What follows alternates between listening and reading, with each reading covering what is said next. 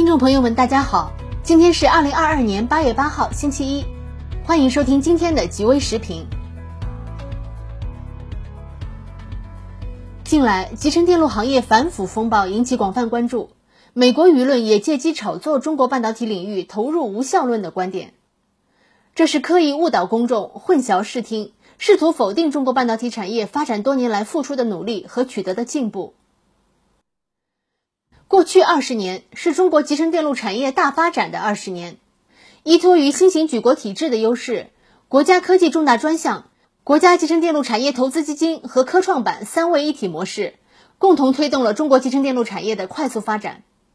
个别人的贪腐行为并不影响产业发展大局，也不能因此否定动摇产业发展的成绩和信心。二零零八年，集成电路国家重大专项启动实施。实施期间，数百家企业和数万名科学工作者参与技术攻关，特别在设备、材料、零部件方面，依托于重大专项在产业链的全面布局，以及在创新技术引领方面的支撑，专项支持的企业自主创新水平和竞争力不断增强，一批龙头企业进入世界前列，一批骨干企业积极参与国际竞争，并在资本市场受到青睐。实现了我国高端装备和材料从无到有填补产业链空白，制造工艺与封装集成由弱渐强走向世界，参与国际竞争的阶段性目标。二零一四年，国家集成电路产业投资基金大基金设立，大基金是我国首次改变过去税收、土地优惠、研发奖励等传统补贴方式，以市场化投资的方式推动集成电路产业的发展。自设立至今，大基金带动了上万亿社会资金进入半导体行业，极大促进了半导体行业的发展热潮。截至目前，大基金投资的上市公司最近三年的营收、净利润和研发支出复合增长率分别为百分之十七点三、百分之四十一点七和百分之十四点七，不仅为被投企业带来了资金，更整合了产业要素、市场等多方面资源，起到了十分突出的投资示范和带动作用。有力推动了行业创新和产业发展。二零一九年七月，科创板首批公司上市，标志着资本市场全面深化改革进入新征程。科创板的推出，进一步畅通了企业融资和投资者的退出渠道，集结了一大批以集成电路为代表的硬科技企业，更多研发资金的投入，为产业腾飞打下坚实基础。截至七月二十二日开市三周年。科创板集成电路领域公司数量达到六十六家，占 A 股集成电路上市公司的半壁江山。二零二一年，科创板集成电路合计实现营业收入一千一百四十五点三亿元，同比增长百分之四十四，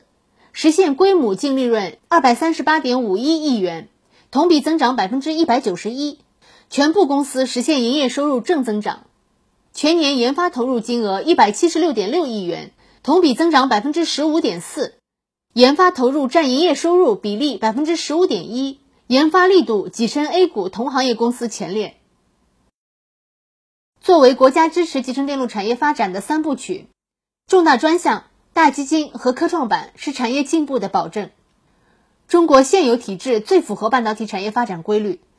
新型举国体制作为社会主义市场经济条件下集中力量办大事的创新体制，在科学统筹。集中力量、优化机制、协同攻关方面具有鲜明优势，市场化、专业化的运作机制也有力支撑了创新和竞争。曾经，美国也多次针对我国集成电路产业发展提出依靠政府补贴和扶持等质疑，但如今，美国所谓推出的芯片法案，正是对我国新型举国体制的借鉴。集成电路产业发展规律本就需要依靠有为的政府和有效的市场，二者充分结合，才能满足产业发展所需要的战略性和市场性两大特征。当下，中国集成电路产业发展进入关键时刻。从外部看，美国和西方持续遏制打压的态势没有改变，形势愈发严峻；从内部看，产业的自主创新发展也正逐渐走向深水区，因此更需要排除干扰。凝心聚力，而非受美国的工薪计影响，自我否定、自乱阵脚。需要认识到，产业发展和兴衰不以少数人的意志为转移，也不因少数人和事件而决定。反腐常态化下，即使未来一段时间有更多人员遭到查处，也是产业发展过程中的正常现象，有助于行业的积浊扬清、行稳致远。同时，需要进一步强化重大专项对产业创新的支持力度，扩大大基金的投资规模，加快科创板对后摩尔时代核心芯片及垂直领域创新企业上市融资的步伐，提升监管和治理的机制和水平，在顶层设计、产业引导。市场竞争、监管治理等方面形成合力，激发创新和产业活力，助推中国集成电路产业高质量发展。解读剖析时事，发出行业之声。以上就是本期的极微时评，我们下期再会。